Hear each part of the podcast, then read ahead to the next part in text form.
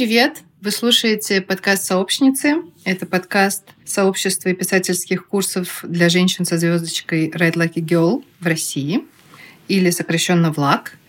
У нас последний выпуск второго сезона подкаста, и мы меняемся ролями, потому что в этот раз я буду интервьюируемой, а интервьюировать меня будет писательница Катя Нинахова. Катя, которая со второго сезона стала нашей звукорежиссеркой и продюсеркой. И просто великолепно делает свою работу. О, спасибо. Да, мне кажется, это будет красивой точкой во втором сезоне. Да. Потому что я уверена, что много кто еще хочет услышать от тебя ответы на всякие вопросики, не только я. Надеюсь, надеюсь, надеюсь, что хотят. Ну хорошо, давай тогда начнем традиционно с вопроса, как ты себя сейчас идентифицируешь профессионально? Угу. Я писательница, я соосновательница Red Lucky Girl в России, и я, в общем, все еще creative woman, то есть женщина, которая готова пробовать самые разные творческие медиумы, но прямо сейчас в моей жизни писательство вышло на первый план, наконец-то. И музыкальная часть жизни, и там, не знаю, какие-нибудь поэтическая отошли совсем-совсем далеко. Но не значит, что они не вернутся.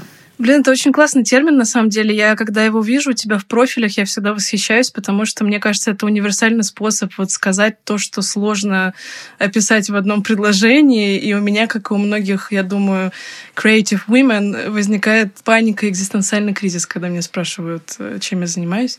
Поэтому, мне кажется, нужно брать в оборот это выражение. Знаешь, еще когда перечисляешь кучу всего, типа театр, перформанс, стихи, невольно сама начинаешь думать, это какой-то человек, который ничем ни в чем толком не является экспертом, а всего понемножку пробует, наверное. В общем, или не знаю, как-то скетчи выглядят, знаешь, как и жнец, и швец, и на дуде, и грец. Да. Такой только мужчина можно. Блин, ну, конечно, это супер навязанный стыд. Я вот ловлю себя тоже на мысли, сейчас хожу по собеседованиям, и когда меня спрашивают, чем я там помимо работы, да даже только если работу перечислять, там столько каких-то областей компетенций, что я в какой-то момент думаю, блин, это выглядит сейчас со стороны, как будто я типа понтуюсь. Я в какой-то момент начинаю сама себя газлайтить и говорить, что это лейм. Но на самом деле это же просто перечисление вещей, которыми я занимаюсь. Да, конечно. И мне кажется, мы просто так долго говорили, что женщина не может то и все, что мы сейчас сами себя такие, надо поскромнее. Ну да. В какой-нибудь феминистской среде, конечно, все, что ты назовешь, тебе только скажут, что это круто и вообще ты, ты супер интересная. А в какой-нибудь шовинистской среде такого наслушаешься, что лучше лучше не идти в эту среду, на самом деле, а не пытаться защититься. Так, ну мы уже знаем из предыдущих выпусков, что ты по гороскопу рыбы. Да. Так что вопрос кто-то по знаку зодиака бессмысленно задавать, но я хотела спросить у тебя, какое место в твоей жизни занимает астрология, потому что я иногда вижу какие-то астрологические мемы, и что всегда Света ставит лайк на них. И я просто думаю, о, my soul sister. Вот. Ну, ты знаешь, на самом деле не супер глубокая, я не прям в этом разбираюсь. Мне нравятся мемы, мне нравится Костар, мне нравится смотреть там про своих подружек и про саму себя тоже. И я понимаю, что к Костару я обращаюсь скорее в какие-то времена, когда мне тяжело, и нужна какая-то поддержка, валидация, а в другие дни просто хожу и спокойно живу без этого. Но в целом я думаю, что это прикольно, красиво и наполняет нашу жизнь какой-то дополнительной, дополнительной поддержкой валидацией наших чувств. И это прекрасно. Я замечала, что квир-люди очень любят астрологию, и есть даже такая теория, что это из-за того, что там все мировые религии их отвергают, и вот мы как бы решили, что астрология — это как бы наша религия. Mm, мне нравится. Да, мне тоже нравится. И она не такая догматичная, очевидно, да, и в ней гораздо больше этой флюидности какой-то. Она же не подразумевает, на самом деле, какого-то гендера, угу. или какая у тебя сексуальная ориентация, просто факты, сколько родилась и где. Слушай, я тут на днях была, продолжая историю про собеседование, меня спросили, где я нашла вакансию, и я говорю, ну вот это было в чате сообщества ВЛАГ, ну это вот такие курсы для женщин. Женщины многие хотят писать там про такие темы, как насилие, там, аборт, э, роды, не знаю, материнство. И когда мужчины присутствуют в группе, это сделать тяжелее. И ты знаешь, я сидела, пыталась это объяснить, и я видела абсолютное непонимание в глазах девушки, которой это объясняю. А потом, когда пришел парень, второй человек, который меня собеседовал, он вообще не понял еще сильнее, о чем вообще речь. И я довольно давно не оказывалась в такой ситуации, возможно, потому что как бы я живу в пузыре. Я хотела тебя спросить, насколько тебе часто приходится сталкиваться вот с похожими какими-то историями?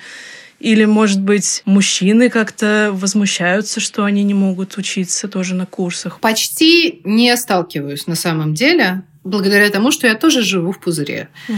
который я своими руками построила. И, конечно, приходится отвечать на этот вопрос во всех интервью, и это, кстати, очень удобно, потому что когда в наш Инстаграм, например, залетает э, такой вопрос, можно просто кинуть ссылку на какое-нибудь из моих интервью, где вот смотрите, тут все объясняется. Mm. Да, наверное, сложно представить себе, что сейчас встретится какой-то человек, которому будет уж совсем все непонятно, потому что дискурс как бы на слуху феминистский, и благодаря каким-то громким скандалам. Все больше людей, как минимум, знают и понимают, может быть, не согласны, но во всяком случае не удивляются тому, что это прямо есть.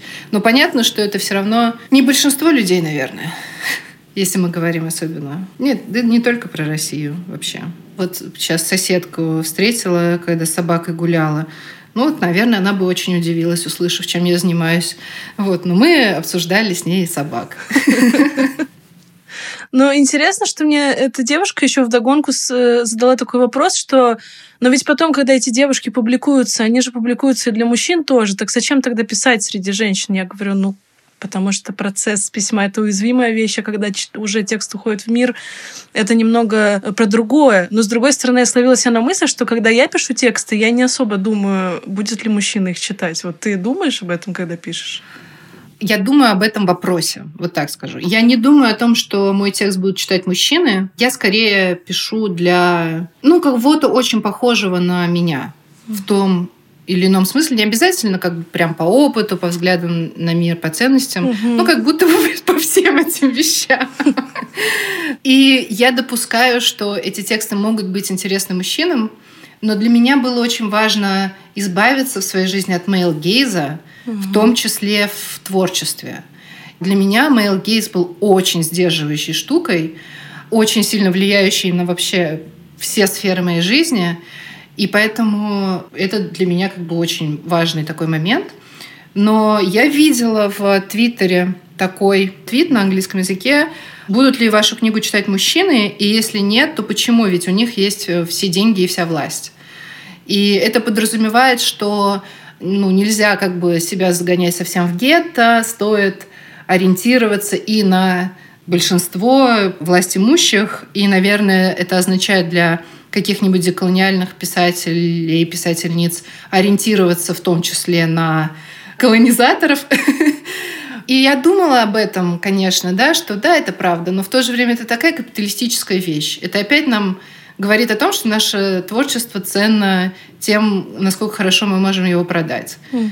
А как будто бы для меня все-таки не это является самым важным. Угу. А так, на самом деле, вот сборник о сексуальности, например, а, читали мужчины и говорили мне, что он им очень понравился. И я каждый раз говорила, это очень странно. Да. Я на днях прочитала книгу Мелиссы Бродер «Вскормленная». Она про РПП и про квир, и она очень телесная, такая очень чувственная, там много сцен, прям это фикшн, но я была удивлена, что там телесность описывается так, как мы привыкли в автофикшене читать про телесность. Э, я потом полезла читать отзывы и удивилась, что там довольно много мужчин писали, причем так прям адекватно, дружественно, по-феминистски. Я такая, м-м, может быть, все-таки стоит дать им шанс иногда, типа, и не терять веру, что бывает и нормально. Ну, в конце концов, э, книга это не курс, да? На курс нельзя записаться, а книжку, пожалуйста, приходи, покупай. Угу. По рукам никто не ударит. Да, ну и для мужчин, я думаю, достаточно курсов куча есть. Это правда, это правда. Достаточно курсов. Э, я очень уважаю своих коллег, которые делают курсы для, в том числе для мужчин. Я бы не смогла заниматься тем, чем они занимаются. Огромное уважение и благодарность. Да. Слушай, я не знаю, возможно, ты где-то отвечала на этот вопрос, может быть, в каком-то интервью, хотя я, мне кажется, читала достаточно твоих интервью и слушала подкастов, но мне кажется, я никогда не слышала истории про то, вот как именно возник флаг? То есть я понимаю, что это там вы нашли с Сашей Шадриной, я так понимаю, Кэрри Райан, да, и решили, что было бы классно сделать это в России. Но как именно это происходило? Вы написали ей письмо, она вас как-то обучала, у вас была какая-то методология, была ли она на английском или, или как вообще? Да, по факту Саша написала имейл, и Кэрри написала, да, конечно, вообще класс, я буду рада, если мои курсы будут также в России. И мы созванивались по Zoom или, ну, что так-то, Skype, скорее всего, был еще. И Кэрри присылала нам конспект занятия, не тот, который получает ученица, а для кураторок с какими-то комментариями того, как это конкретно делается и так далее. И потом проходила по этому конспекту и рассказывала, что, где, как проводить в этом конкретном занятии и отвечала на наши вопросы. Вот таких встреч было несколько, я не помню конкретно сколько. И по результатам этого мастер-класса для нас двоих, по сути, мы запустили очку в Казани и в Москве. И после мы еще были на контакте с Кэрри. А, я могла писать ей имейлы, например, когда возникал какой-то вопрос в группе, на который я не знала ответа. Или панически писала перед последним самым занятием, когда нужно было давать обратную связь на тексты. А что, если текст мне не понравится? Что же мне, как же мне говорить? И Кэрри прекрасно не только тем, что она супер умная и очень много всего знает, и очень классно умеет э, обучать, но она еще и офигенно поддерживает. Ну, это просто то, сколько в ней было веры в меня, сколько было поддержки, а, и до сих пор есть. Угу. Только благодаря этому, мне кажется, все и получилось, потому что, ну, просто благодаря Кэрри кажется, что преград нет, потому что, потому что она в тебя верит. Э, почему тогда ты в себя не веришь? Угу. Круто. Блин, ну это, конечно, меня все равно поражает, потому что я подписана на Right Lucky Girl, который британский. Угу. И это же довольно нишевая инициатива такая. То есть как... Но меня, в принципе, всегда поражало, как, как Саша вообще нашла все эти книги и привезла их в Россию. И это же надо очень в таком тесном контакте с этой средой находиться и следить э, не знаю, для меня это все звучит как какое-то волшебство очень классное, в какой-то степени стечение обстоятельств, что вы так друг друга нашли, и вообще это поразительно. Я долгое время была в шоке, что в Ливерпуле собрались Битлз, что четыре настолько талантливых человека угу. оказались рядом и смогли что-то делать. А потом, когда я начала заниматься влагом, я поняла, что талантливых людей очень много. Да. Что нас куча. И ну, большая часть этих людей ничего со своим талантом не делают, к сожалению. Mm. По разным причинам. Да? А, но вообще-то это не такое уж удивительное дело встретить кого-то классного в соседней комнате, mm-hmm. в том же самом офисе, куда я пришла работать. Mm-hmm. Ну, я так понимаю, что по этой же методологии вы обучаете кураторок сейчас, или это как-то по-другому происходит? Это уже совсем по-другому, я бы сказала, потому что у нас очень большой свой опыт, ну, у меня уже, да, потому что Саша отошла от дел во влаге, хотя она сейчас делает камбэк с э, курсом да. своим авторским. Угу. И я, когда делала курс для кураторок, он был бесплатный, и там я делилась всем, что за эти годы узнала, накопилась самыми разными кейсами, вообще какой-то философией преподавания, угу. философией обратной связи на литературные тексты. Это было практически все мое авторское. Ну, то есть там, конечно, была вот эта часть того, что мы на очке говорим, как мы отвечаем на вопросы и так далее, и как все вообще устроено. Но в целом, вот мы в прошлом октябре виделись с Кэрри и обсуждали тоже кейсы, у кого какие бывают истории. И я говорю, что ну, у нас могут иногда на курсе сказать какую-нибудь, например, даже сексистскую или квирфобную вещь.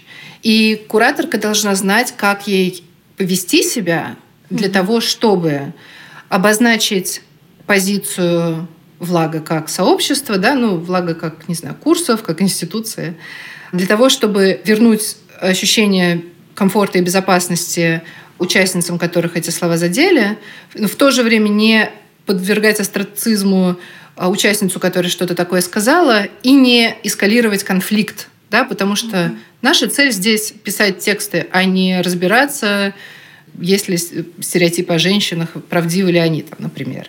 Ну, и это как бы такая, да, особая штука, которую надо иметь в виду, которую надо понимать, и которой нужно как-то обучаться и нащупывать, как это делать. Угу. И она очень удивилась и сказала, у меня такого никогда не, не было и не бывает. Но у меня бывает такое, что люди приходят с очень высокомерной позицией и начинают меня тестировать как преподавательницу, как писательницу. И мне приходится тоже свой а, авторитет защищать, угу. но при этом делать это мягко и опять-таки не выходить на конфликт и так далее. Я скорее вот с тем, о чем она говорит, не сталкивалась. Я не знаю, что это Россия или русский язык, что, почему у нас так различается. Я думаю, что здесь много факторов, один из которых в том, что все-таки в Британии люди а богаче, и можно не делать супер большую школу, вот как наша, да, с большим количеством разных курсов, онлайн, mm-hmm. там, не знаю, красивый сайт, карточки и русские, и зарубежные, вот вся вот эта айтишная какая-то история. В Британии у Кэрри нет необходимости этого делать, потому что она может проводить по курсу в несколько месяцев и жить с этого. Угу. Вот. И, ну, и там также есть какие-то другие способы поддержки существования да, э, для нее. И люди, которые к ней приходят, это очень часто феминистки или квир-люди, супер прокачанные, знаешь, которые, как бы, которым не надо ничего объяснять, которые приходят и у них вот там сразу вот это все случается. Матч внутри группы. Угу. У нас в России, если делать курсы только для активистов, то разоришься. У активистов денег нет, для них э, я стараюсь проводить бесплатно. Угу. А как именно ты или вы, не знаю, как это происходит, ищете кураторок? То есть э, это люди, которые приходят, или ты постоянно следишь за пишущими женщинами и, например, предлагаешь кому-то сотрудничество? У нас есть, я бы сказала, два разных типа кураторок. Угу. Первый — это кураторки ВЛАГ, которые проводят наши курсы, которые проверяют наши домашки, которые взаимодействуют с участницами. И это те, кто учились на курсе для кураторок, которые прошли экзамены, и которым там лично э, я предложила эту роль.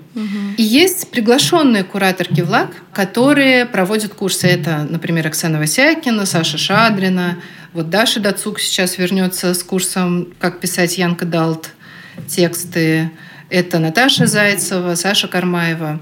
И тут пути бывают разные. Ну, Оксана Васякина... Я не помню уже, потому что Оксана так долго у нас все проводит, как именно мы с ней сконнектились, но я помню, что на самый первый ее воркшоп я пошла проверять, как она это делает. И в итоге у нас были там какие-то диалоги о том, какие во влаге есть гайдлайны.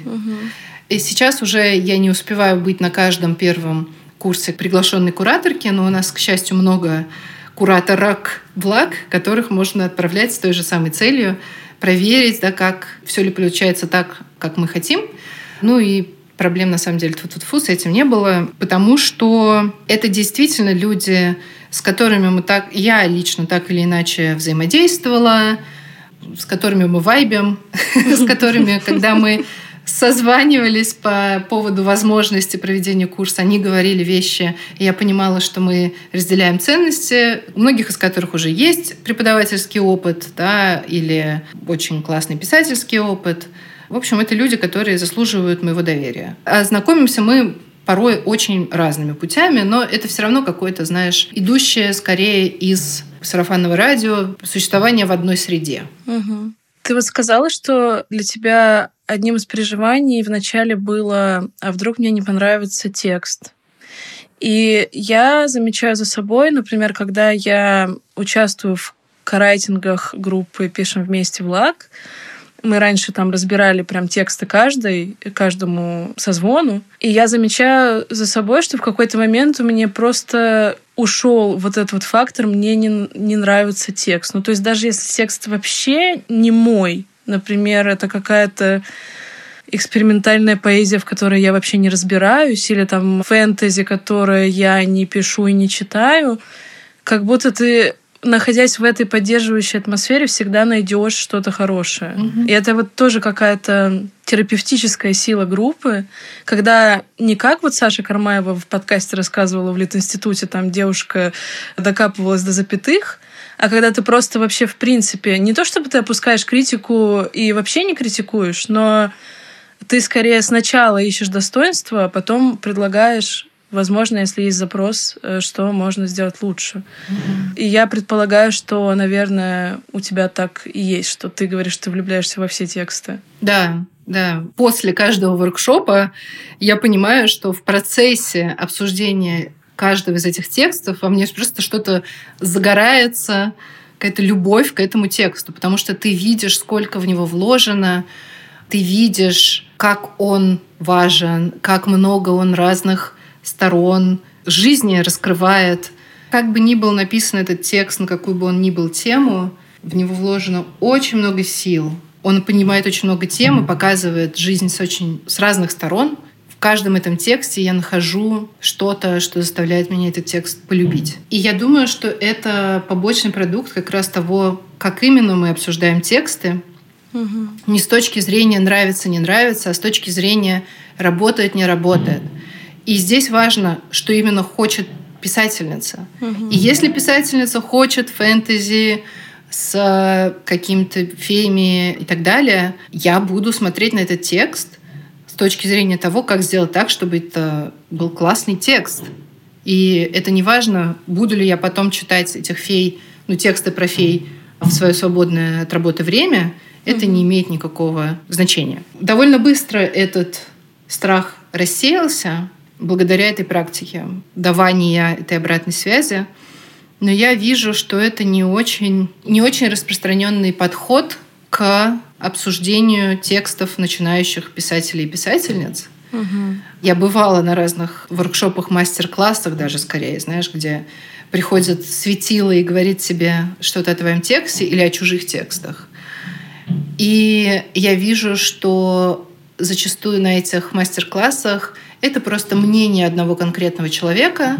Этот конкретный человек все ценит меркой того, нравится ему или не нравится ему. Если не нравится, значит плохо.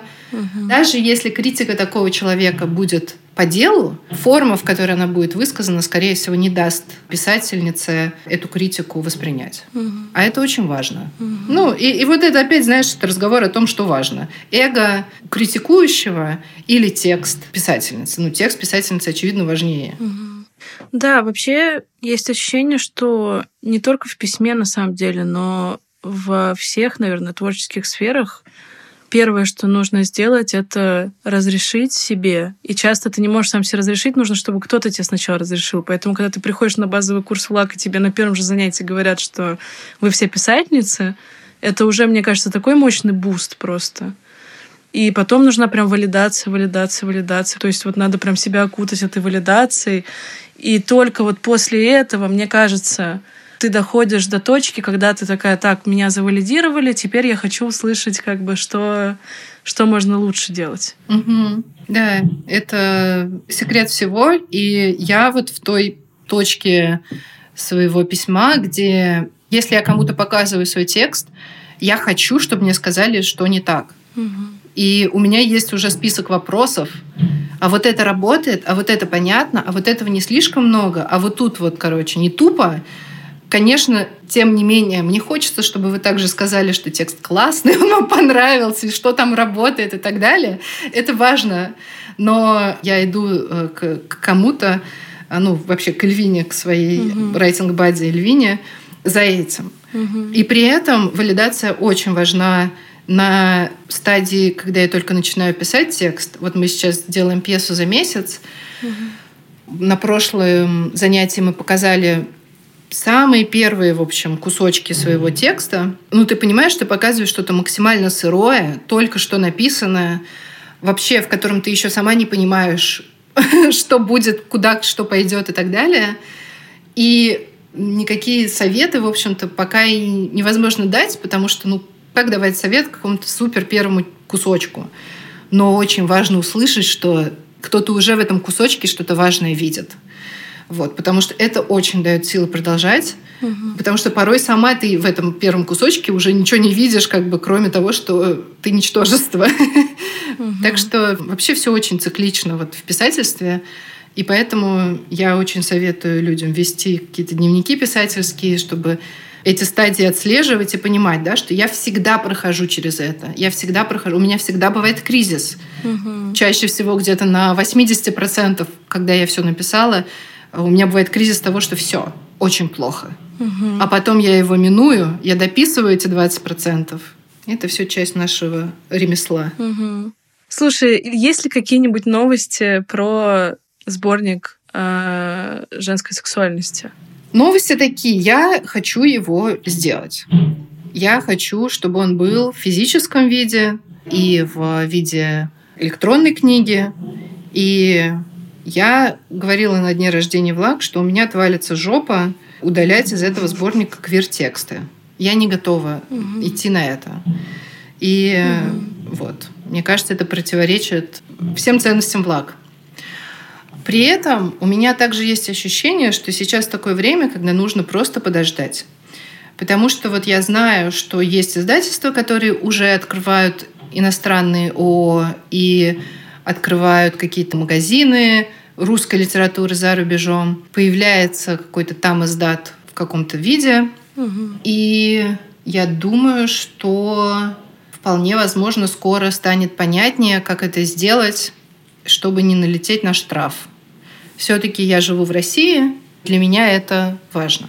Знаешь, вот сейчас какое-то такое время, когда действительно я просто жду, потому что не хочется быть тем самым человеком, на котором это все произойдет, прецедентом. Хочется, чтобы сначала случился прецедент, а потом стало понятно, что делать. Понимаю. Вот. Я хочу сказать, что сборник совершенно охуенный. Там очень классные тексты. Я уже очень им горжусь. И я буквально на прошлой неделе думала о том, что но ну ведь прошел уже год с прошлого дедлайна open call, а может быть, нужно сделать добор какой-то, может быть, у людей уже новые тексты появились для того, чтобы сделать этот сборник еще полнее. Может быть, мы сделаем так. Угу. Но пока вот пока непонятно, к сожалению. Потому что вроде как, ну что такое штраф, да? Мы же понимаем, что это не просто штраф, что за этим штрафом потом сделают тебя инагентом, еще как-нибудь там начнут тебе приходить обыски устраивать, начнут тебя кошмарить. Ну, угу. параллельно с этим думаешь, ну мы все-таки маленькие, не такие уж заметные. Скорее всего, до нас не дойдет так скоро очередь, да, что вроде как можно пока не срываться с места, а продолжать делать то, что мы делаем. И это важно, да, что мы можем продолжать делать то, что мы делаем. Но мы перезапускаем сейчас лабораторию. Мы, мы снесли лабораторию с сайта, потому что у нас сайт на тильде, а тильда в течение там, 24 часов удаляет сайты просто без возможности а, восстановления угу. по просьбе Роскомнадзора. И мы убрали лабораторию, и мы ее перезапустим на иностранном хостинге и на иностранном сервисе для того, чтобы публиковать там все, что мы хотим. И я думаю, что благодаря тому, что мы все-таки маленькие и не такие заметные, нам удастся, думаю, даже какого-то, какой-то блокировки избежать еще долго. Да. Ну, я верю, что все, все случится, все получится. Я тоже верю. У меня, конечно, это какой-то, знаешь, такой злой рок. Каждый раз, когда я думаю, что вот наконец-то мы сейчас заработаем денег, потому что сборник «Сексуальность» был очень популярным, и переиздание можно сейчас красиво сделать, большой тираж напечатать, мы его продадим, как будет круто, значит, все получат какие-нибудь роялти.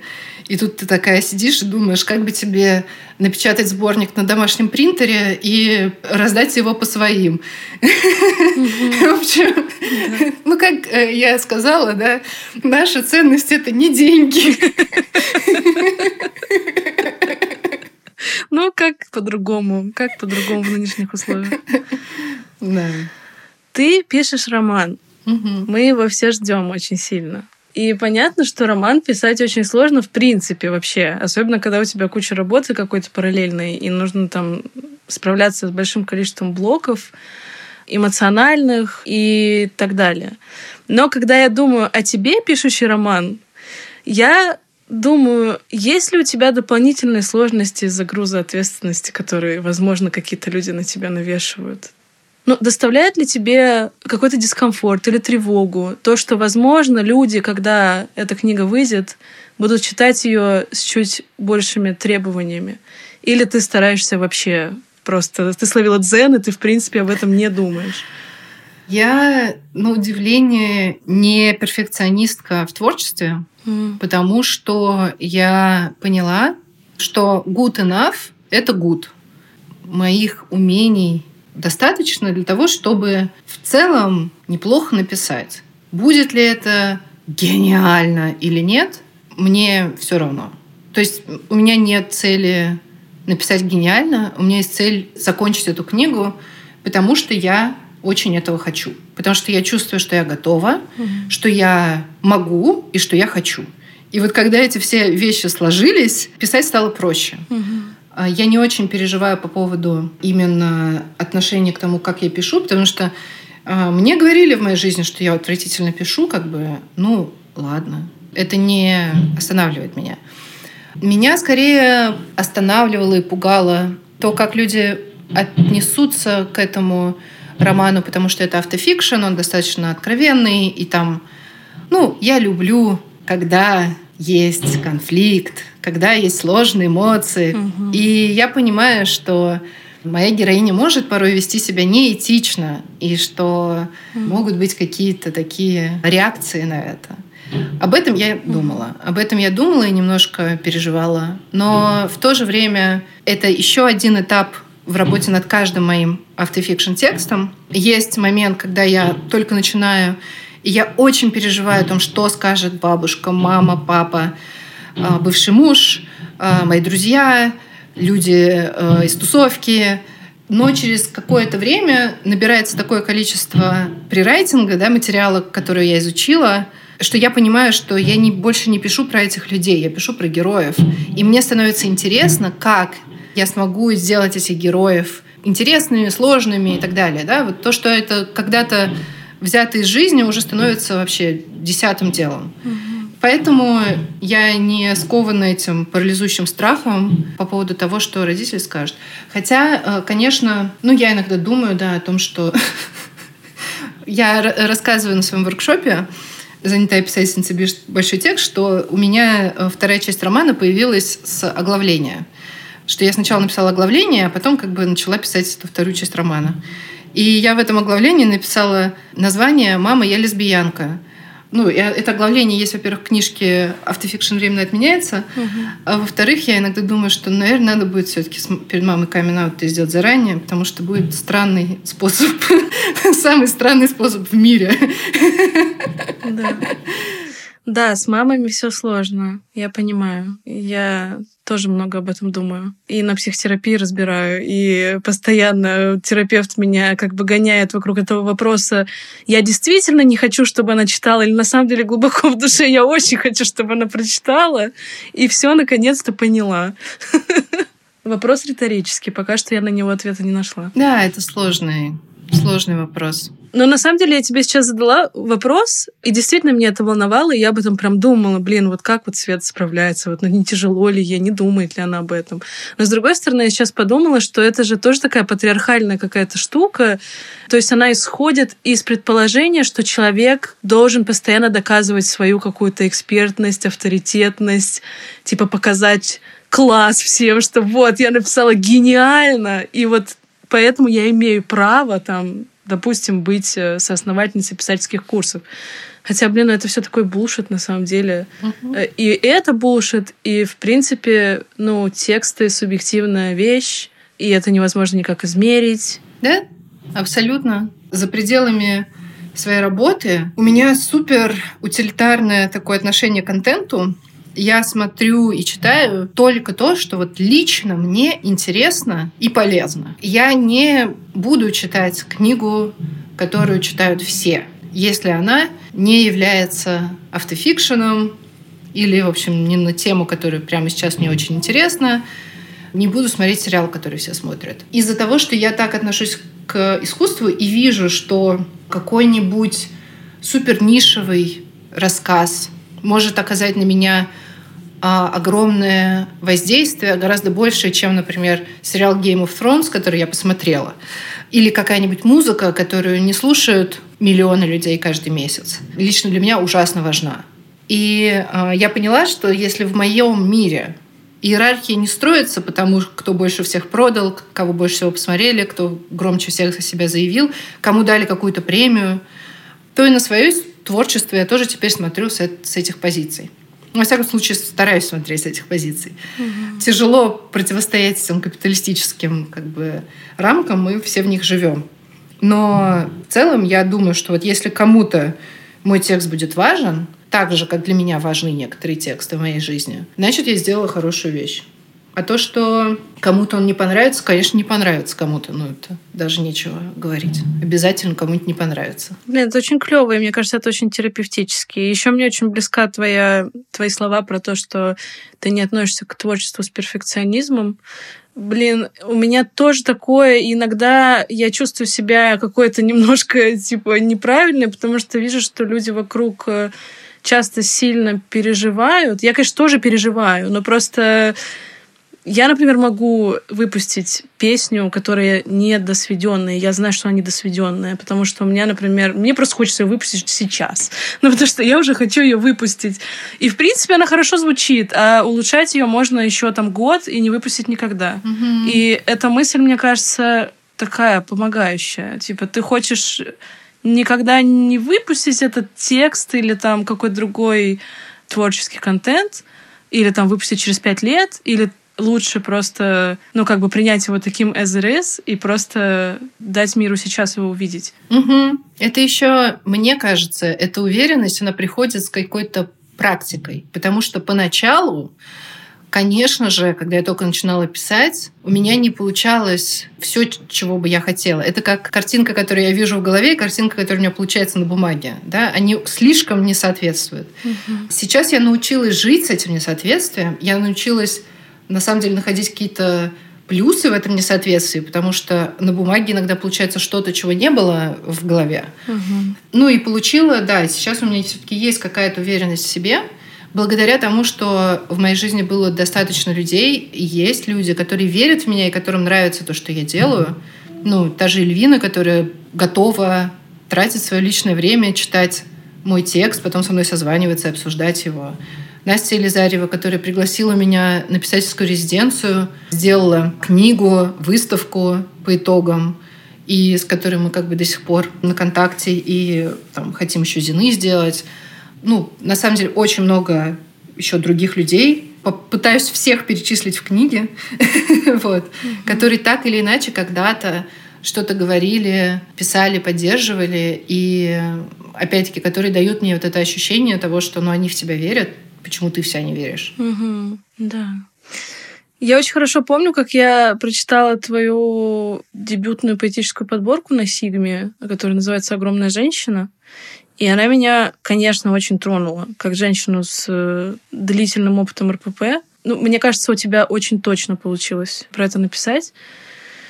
И я хотела у тебя спросить, собираешься ли ты как-то внедрять этот опыт в книгу или там, может быть, про что-то совсем другое? Угу. Во-первых, спасибо тебе большое, что ты так их оценила, эти стихи. Во-вторых, да, текст на эту тему будет в романе. На самом деле, уже когда я была в разгаре этого всего, я недавно перечитывала старые твиты и написала, со мной происходит то, то и то. Радует одно, однажды я превращу это в арт-проект.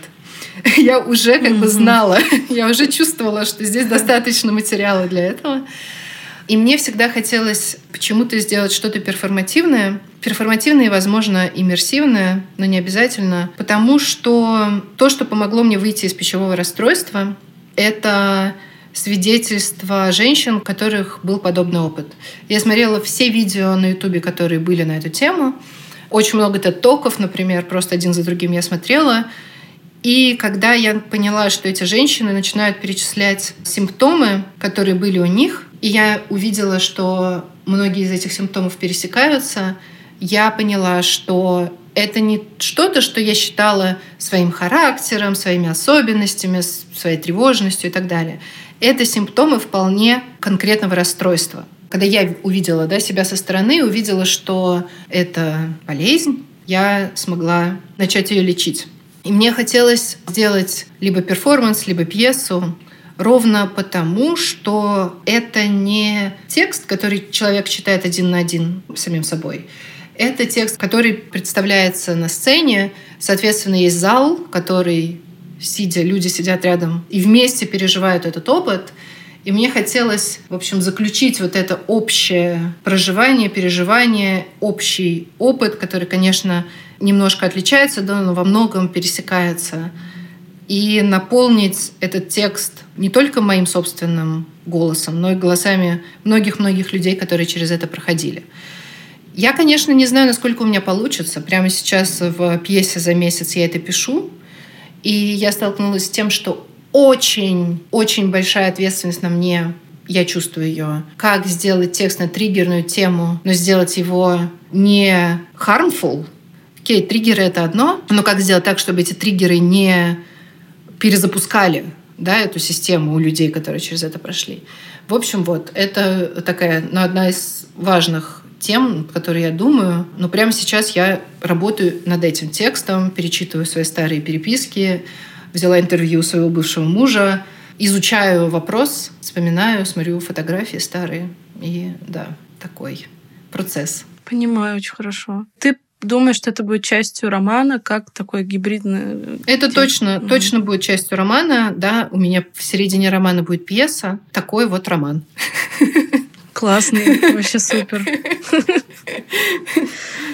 Да, слушай, очень понимаю хорошо, потому что проходила через похожие э, мысли и переживания, когда писала тоже свой роман, и у меня там каждая глава — это, по сути, симптом, и я тоже пытаюсь описывать это и через своих подруг в том числе, чтобы показать, что у нас у всех это одинаково работало. И меня очень радует, что вокруг больше этой темы появляется. Я как-то вижу даже вот из среди сообщниц э, вот, замечаю, что кто-то пишет текст про РПП, и как будто и хотят читать про это и писать больше.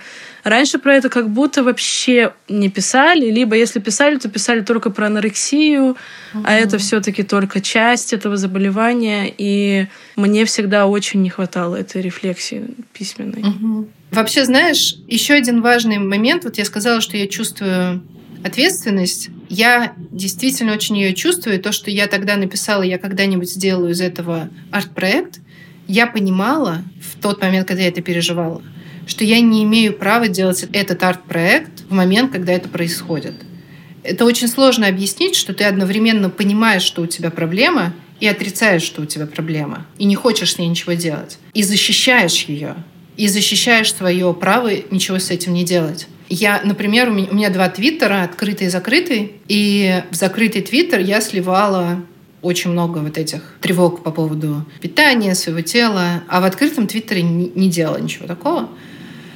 И мне потом было ужасно стыдно перед этими пятью человеками, которые читали мой закрытый твиттер, потому что я понимала, что ну, это токс, который я на них выливала. И при этом у меня хватало все-таки осознанности делать это на пять человек, а не на открытую основную аудиторию, потому что это триггерно, это токсично, это распространяет потенциально опасные идеи. В нашей культуре спорт, худоба, диеты считаются нормой. Вот что важно понимать, да, это не просто я угу. такая, вы знаете, я решила, что я буду всегда ходить на одной ноге, такой у меня прикол.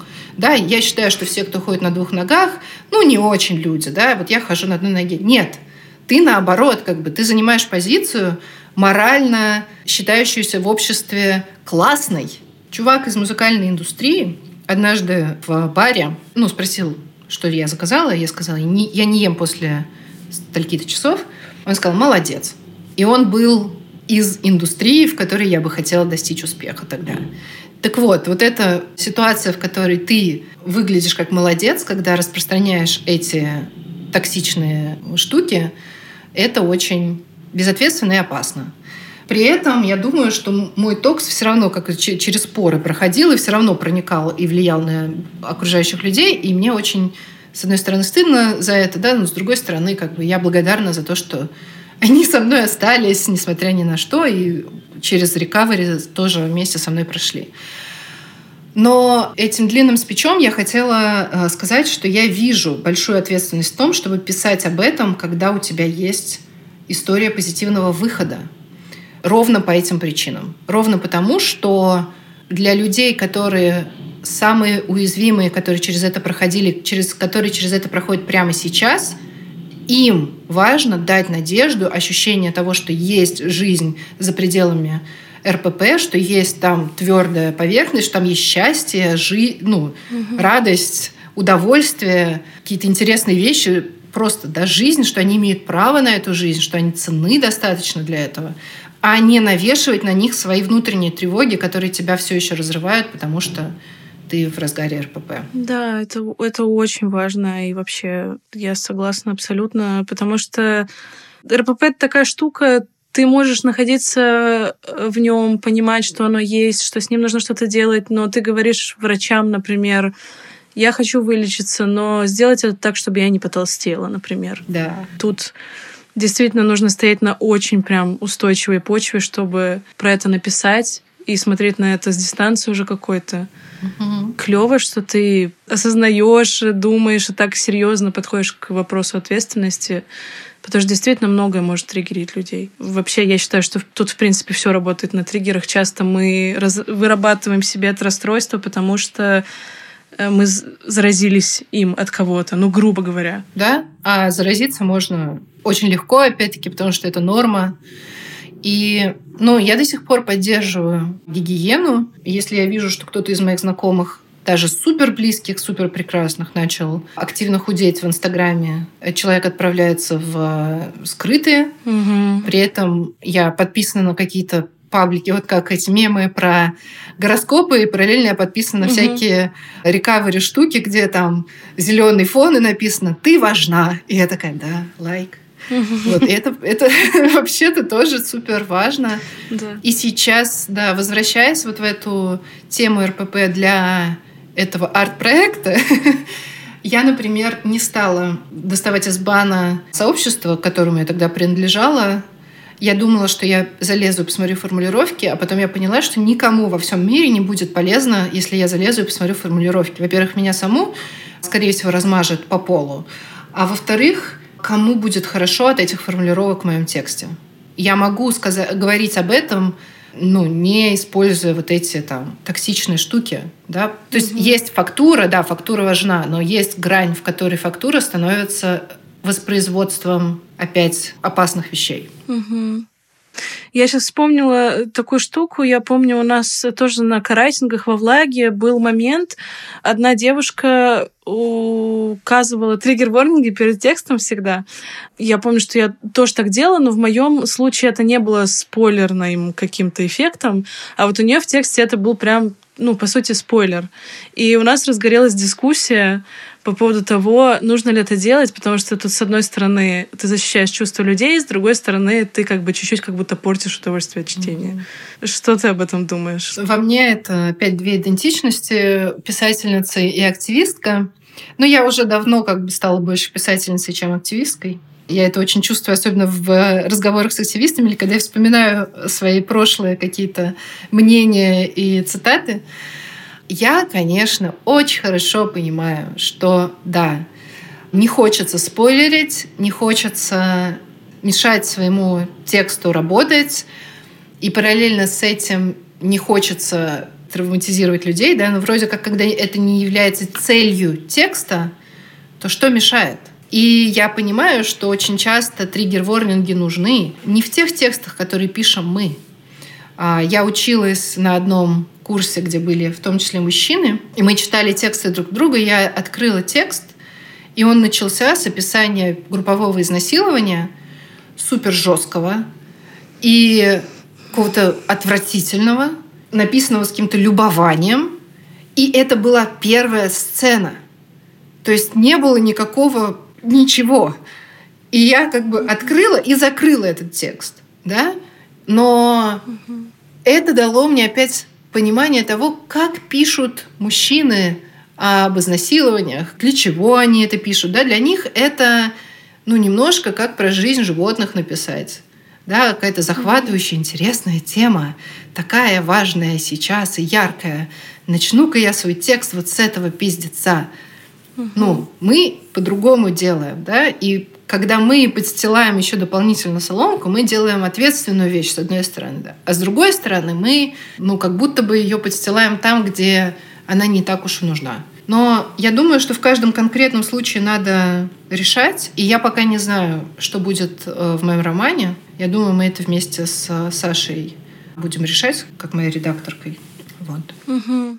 Я придумала такую штуку. Блиц по выпускам второго сезона. Угу. Да, я вспомнила про какие-то моменты из каждого выпуска, чтобы просто поностальгировать и напомнить слушательницам тоже к ним вернуться, если они не слушали. И хочу как бы у тебя комментарий какой-то или вопрос задать по ним. Первый выпуск был у нас с Машей Гавриловой, и вы там много очень говорили про дружбу.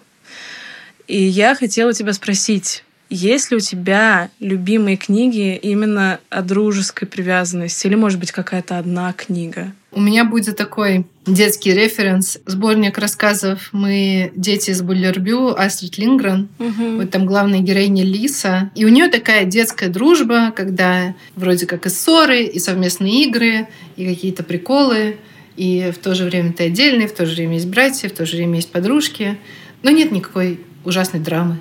Вот. Клево. Может быть, что ты в каком-то сериале есть какие-то герои, которые тебе нравятся, какая у них э, дружеская динамика? Ну, сразу приходит в голову Брод-Сити, потому что там эта замечательная, знаменитая сцена, в которой Илана берет, простите, какашку своей подруги, чтобы ее тихонечко спрятать.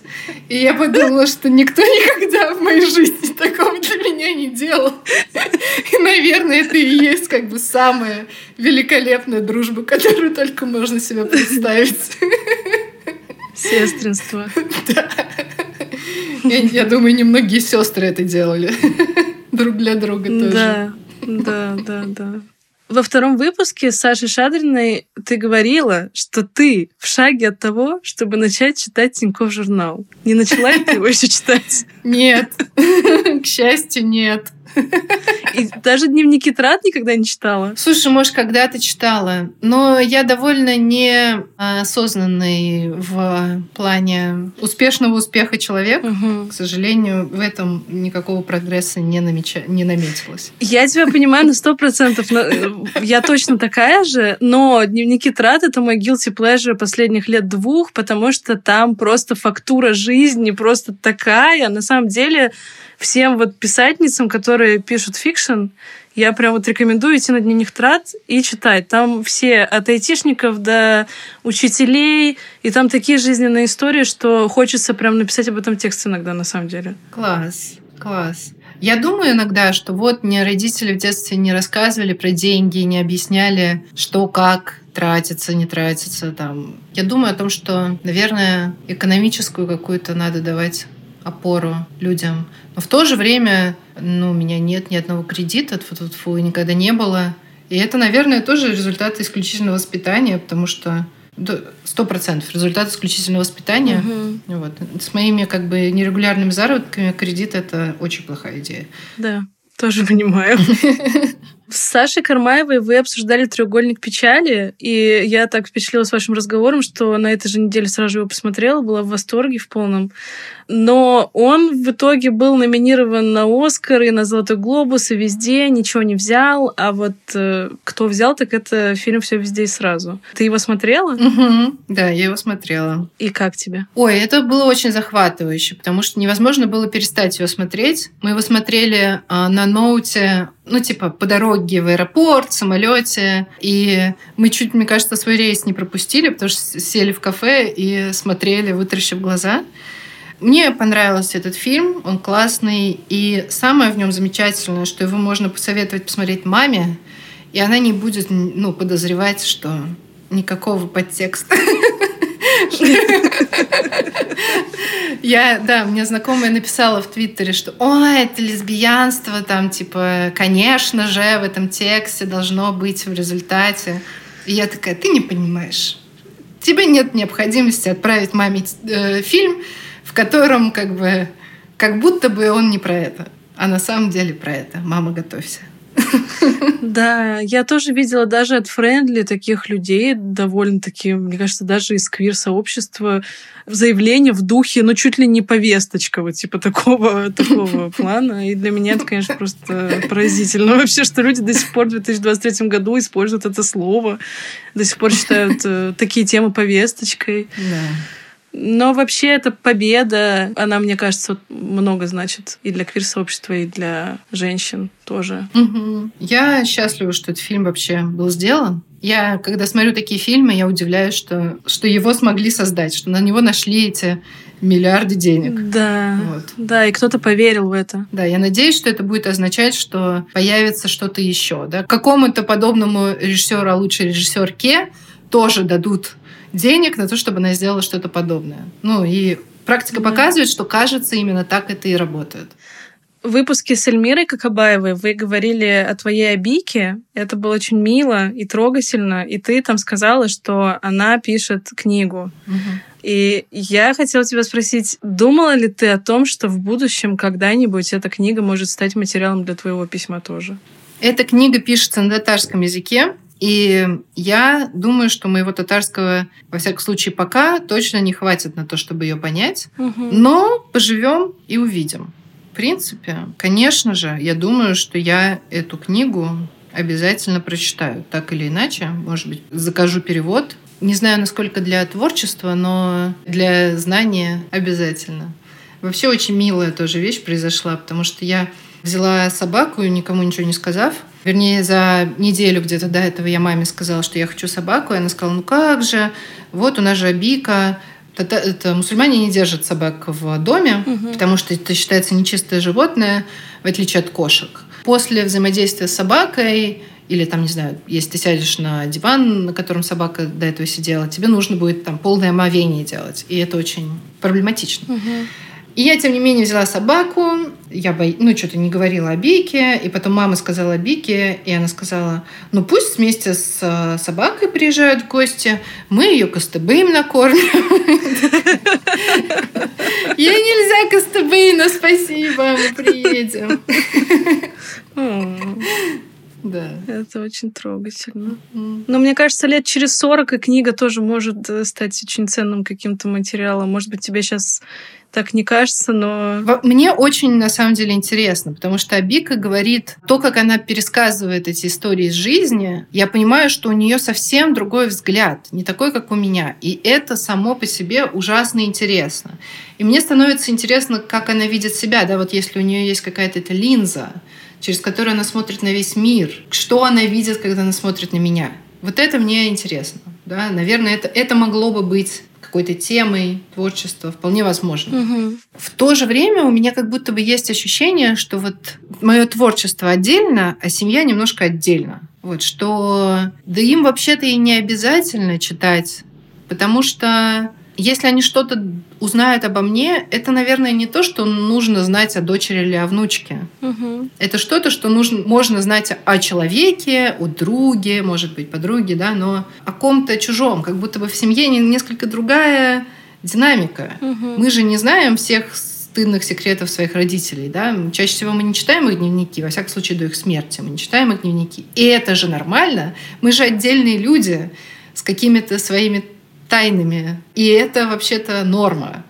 Отсутствие тайн подразумевает полное слияние и отсутствие границ. Угу. Вот, наверное, какие-то такие у меня есть мысли. И поэтому, когда я сейчас говорю об Абике, я не очень представляю, как я там буду писать о ней, но потому что ровно именно для меня, да, как будто бы хочется, ну, не знаю, чтобы наша эта связь сила трех, как я ее называю, между мной, Абикой и мамой, оставалась вот такой бесконфликтной, где бы мы не сталкивались на ценностных или каких-то еще уровнях.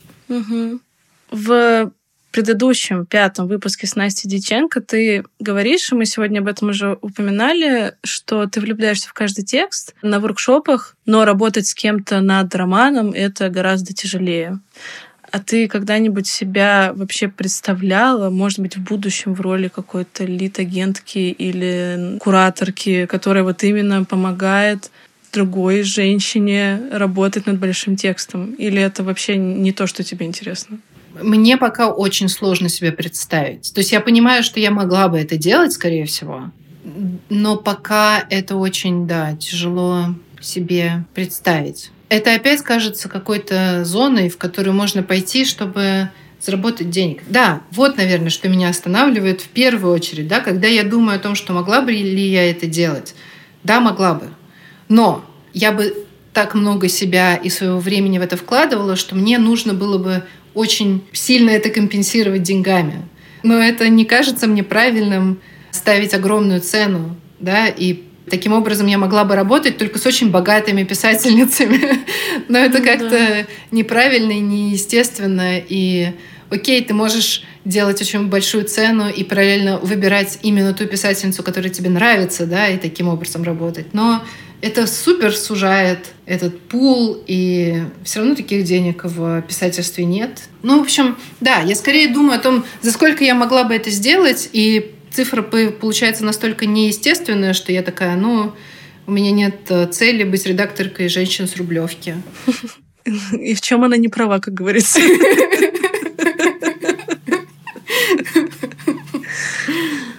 Хорошо.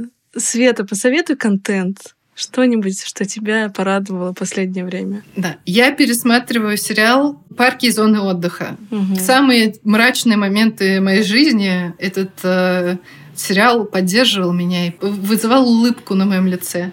И я могу абсолютно точно его посоветовать, хотя, конечно же, там есть трансфобные, квирфобные шутки, э, сексистские моменты, да, но в целом есть ощущение, что какие-то хорошие люди делали этот сериал, хотя и, к сожалению, не, никого из квиров они к себе не взяли.